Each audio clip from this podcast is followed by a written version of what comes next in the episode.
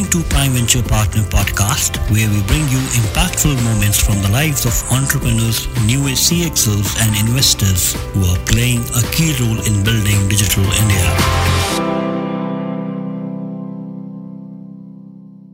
Hi, this is Amit Somani from Prime Venture Partners. Today we have with us Saiki, co-founder and CEO of X to 10X. Welcome to the podcast, Saiki. Hey, thanks very much, Amit. Lovely to be here. Saiki, love to know a little bit about what X to 10X is and your own background. You have a very interesting background, having gone from McKinsey in a consulting role to you know the deep end of Flipkart, and then now, of course, uh, playing you know mentoring and other kind of roles at X to 10X. So maybe you can give us a little bit of your uh, story. So that's already a pretty loaded question, Amit. When you say deep end at Flipkart, so yeah, I guess it was a somewhat unusual transition. I think only Anant and I have done it, uh, having spent 15 odd years at McKinsey and being a senior partner there everyone says you've arrived in life why would you change anything? So to quit and come and start afresh at flipkart was was quite a transition. But frankly haven't regretted a moment. It's just been an extraordinary journey. So i spent after that two years at flipkart where for the most part i was running Ekart the supply chain side of the company.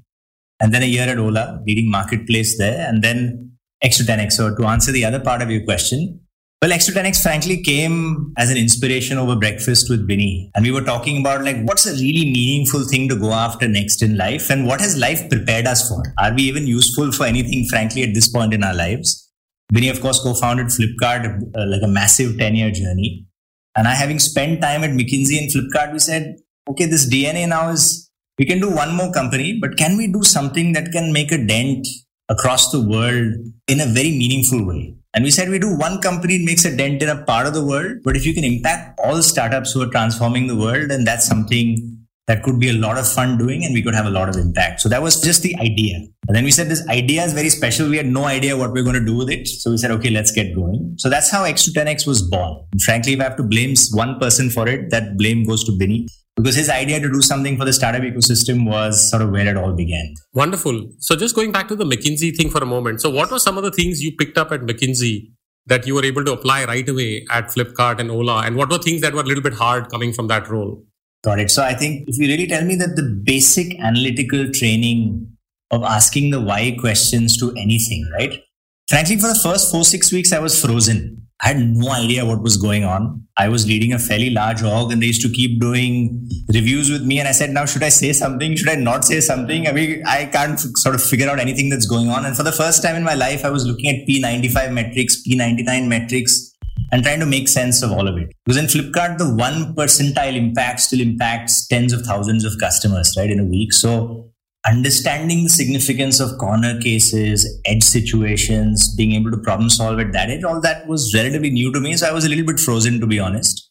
And I said, hang on, I've been doing this for a living for a long, long time, right? Going in and talking to CEOs and asking fundamental questions about what the business is doing. So after six weeks, I said, look, everyone is anyway messing around and doing creative stuff. And in Flipkart, everyone is sort of hard charging and aggressive. I also might as well jump in there and have fun. So frankly, at the end of six weeks, I just gave myself permission to just be myself and went back to the basic McKinsey training of asking questions, deep analytical questions, caring deeply about people. So anyone that I worked with on my leadership team was more than just a reportee or a colleague. I always felt I could invest deeply in making them successful and asking the fundamental questions of where is all this going? Is this even meaningful stuff to pursue, which can inform things like a product roadmap and what are the areas we should work on over the next three, four quarters. So I think after six weeks, I realized just fall back to the basic McKinsey training, trust your instincts, and it tends to work more often than not. Wonderful.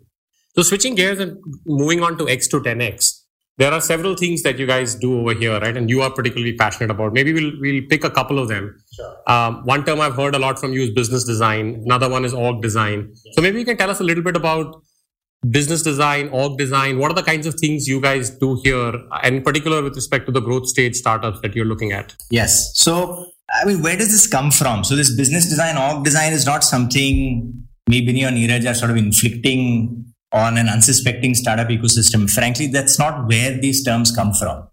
We've done now maybe something like uh, 65 what we call vision challenges with founders, Amit, which is the founder just come and talk to us for two hours, freewheeling chat, no format, no agenda. And they talk to us about what's going on with the company and what the real unlocks are when they look forward. But the reality is, if I have to tell you what the most repeating pattern is across these 65 conversations, not a small number, right? And these are all growth stage companies. So typically Series B plus, and many of them Series C plus as well. The reality is it's it's at Series B you hit the first barriers in terms of what do I do next to start facing serious problems. So all the initial excitement of product market fit giving you velocity that carries you through series A and B. If you build a great company, things take care of themselves. You feel, boss, even if I don't come to work, the company will still grow. At series B, you have to start answering the questions of, hang on, I'm starting to run out of suppliers. Or that first early blush of 100% quarter on quarter growth, getting to the first million customers, that's now done. Now, where do I go from here? And now that the reality is expanding product market fit and saying what is the business that I that will scale 10 times from here is what we call business design in very simple terms. Which may mean now to provide supply the same quality, you have to go more full stack, for example, or you have to invest in tech on the supply chain side. What was the Ekart moment for Flipkart? So Ekart moment is an example of a business design shift well into product market fit on e-commerce. So that's that's the business design piece. The org design piece, Amit, is a very, very simple question. You said, okay, you want to achieve this over the next year. This is the business design that you need to pursue. Now answer one simple question. You're shifting now from a focus on just growth to growth plus profitability. Is that same org going to be good enough that you had last year? And what astonishes me is that orgs actually don't change by default everyone carries the same org year after year when the business context is changing so dramatically. So we just insist on asking this question Is the org you had last year going to help you do what you want to accomplish next year?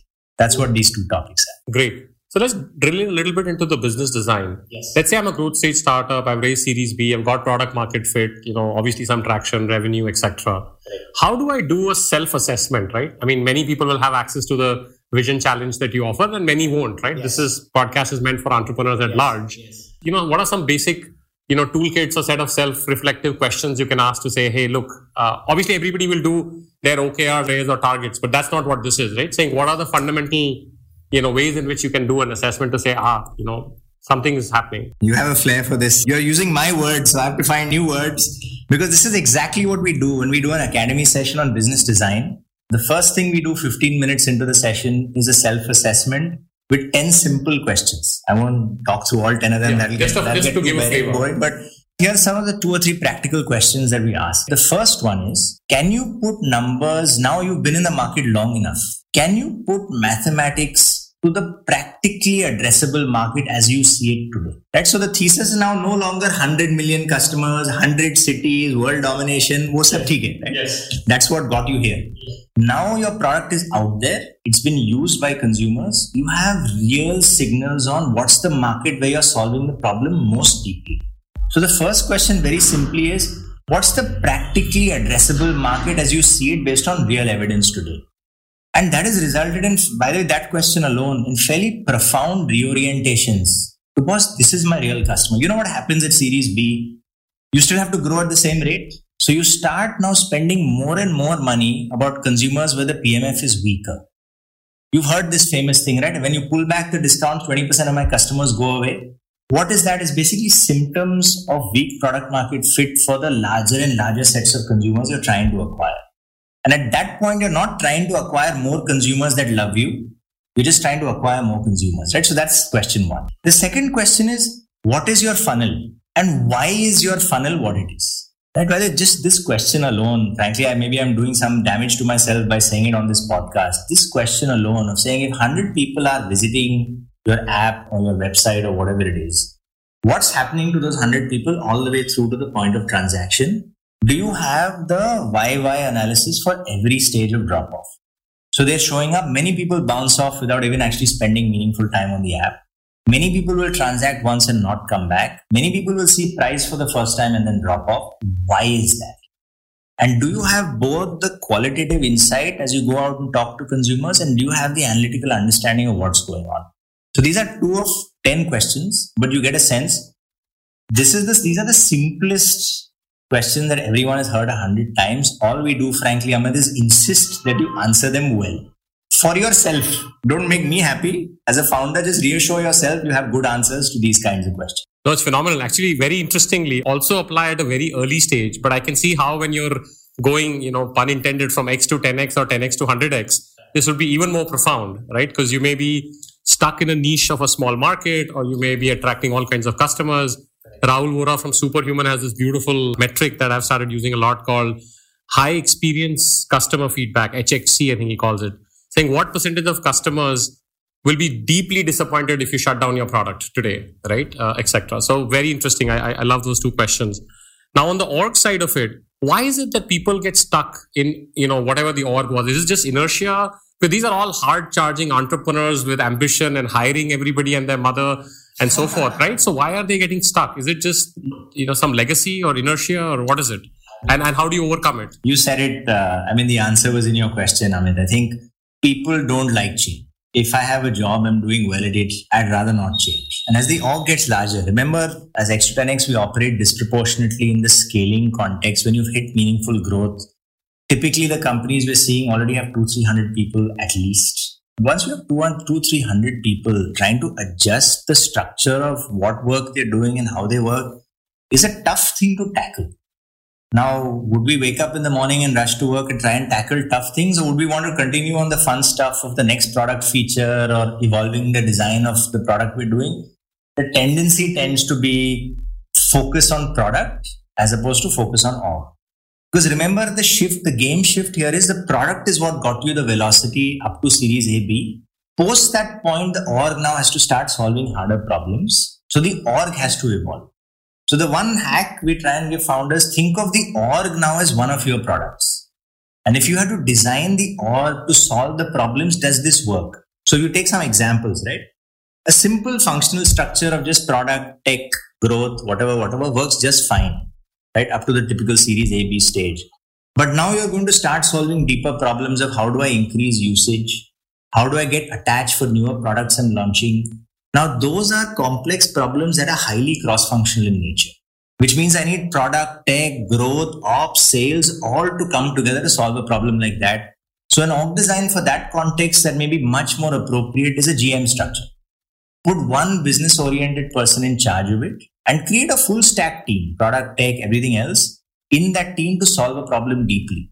If you continue with the cross functional structure, you know what will happen? people will say, oh, now we become bureaucratic. We have to keep coordinating with each other. And these are typical signs of what goes on at that, at that stage, right? So org design is an incredibly potent weapon.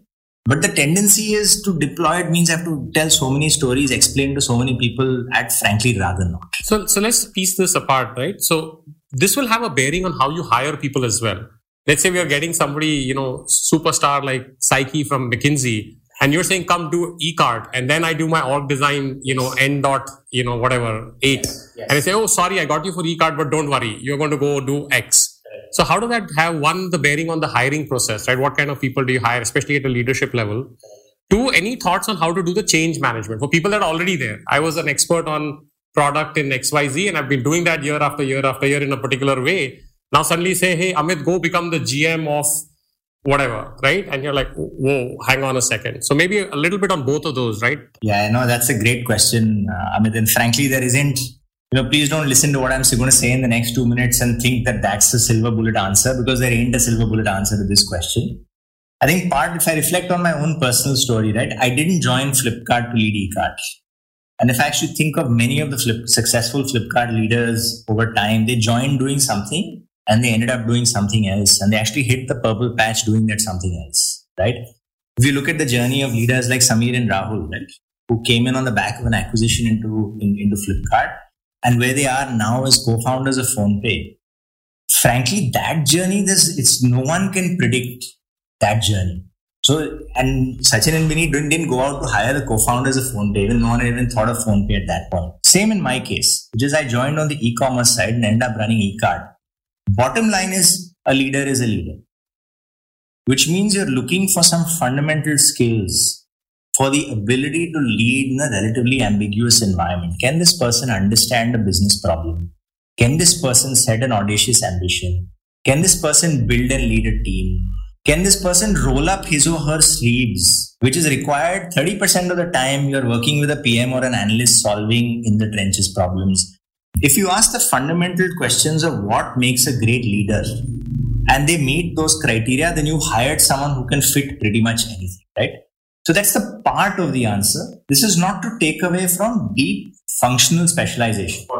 So when you've got tens of thousands of people, like in the Ekart context, you need the caliber of someone like Neeraj to be able to run a military machine, right? Or Vijay at MyGate for that matter, who actually ran uh, military operations, right?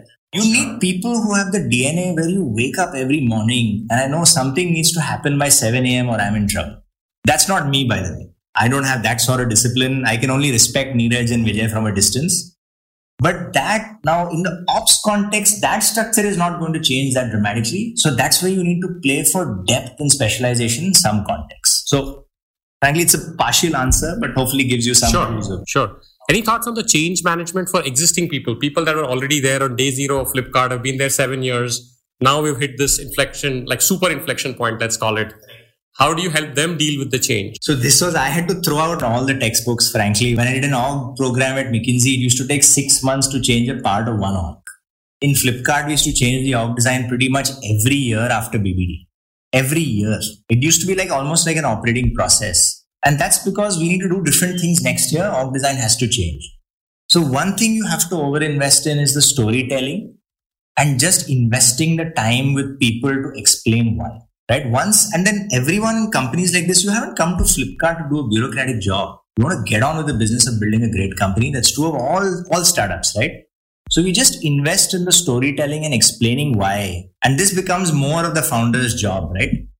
Delivering the inspiration, telling the stories, convincing people why the new direction makes sense.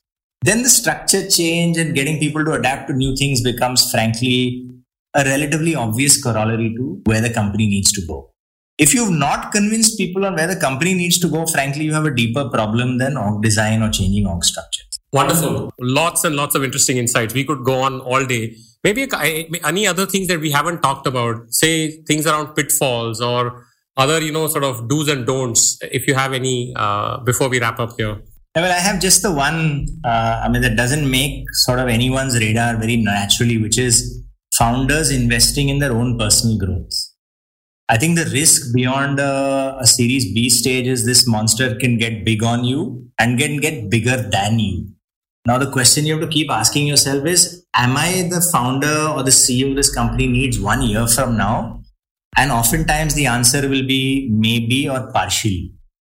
So, keeping yourself real, keeping yourself honest, getting quality feedback. The other problem is the founder, as you become more successful, is more and more in a bubble where they hear good news, people are more and more afraid to come and tell you hard truths. So investing in the founder, keeping pace with where the company needs to go, is sort of doesn't make everyone's top five, obviously, but according to me, it could be the most important piece of ensuring enduring relevance for a founder as a company goes.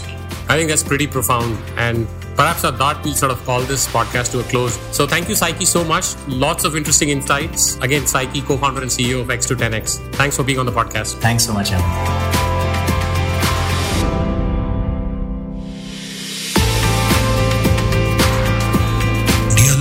Thank you so much for listening to this episode of Prime Venture Partners podcast.